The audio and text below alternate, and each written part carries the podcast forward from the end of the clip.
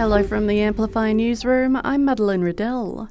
A man is in custody after a confrontation with police on the Gold Coast in which a gun was produced. The incident unfolded at Mermaid Beach this morning when officers approached a man in a vehicle. It escalated with the man allegedly pulling out a gun and attempting to hold a female officer captive. Inspector Kayleen James says fortunately no shots were fired. There were no physical injuries to the officers or members of the public.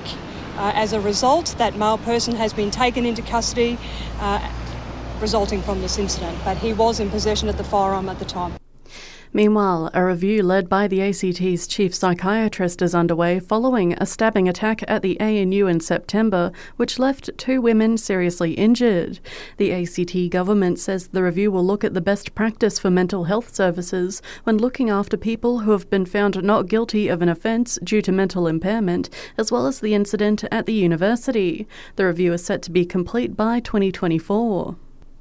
Donald Trump has clashed with the judge after appearing in the New York fraud trial, the former US president repeatedly calling the case a politically motivated scam. It's a terrible thing that's happened here. We're taking days and days and weeks and weeks, and it goes on, and then you look at the outside world and what's happened the country's leading real estate body is urging the RBA to leave the official interest rate unchanged ahead of the board's meeting later this afternoon. The Real Estate Institute of Australia, based here in Canberra, says despite seeing an increase in the consumer price index, there's no denying that we're seeing a downward trend in inflation. We'll know the RBA's decision just after 2:30. Well, it's Melbourne Cup Day with Thoroughbred Park hosting the local festivities, including fashions on the field and nine local races. It's going to be a really strong day of great racing, great entertainment, great fashions. That's Robbie Ringland from the Canberra Racing Club.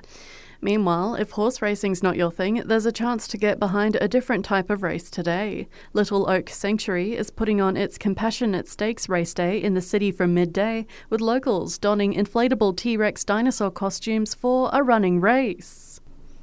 And the countdown to Christmas is officially on, with Santa arriving at some local shopping centres from this weekend. Santa and his helpers will be visiting Westfield Belconnen and Woden on Sunday, singing and dancing as part of a parade before arriving at his big red chair. You can also book in for a photo with the big man in red and even one for your pet. And that's the latest in news. We'll have another update for you right here later this afternoon.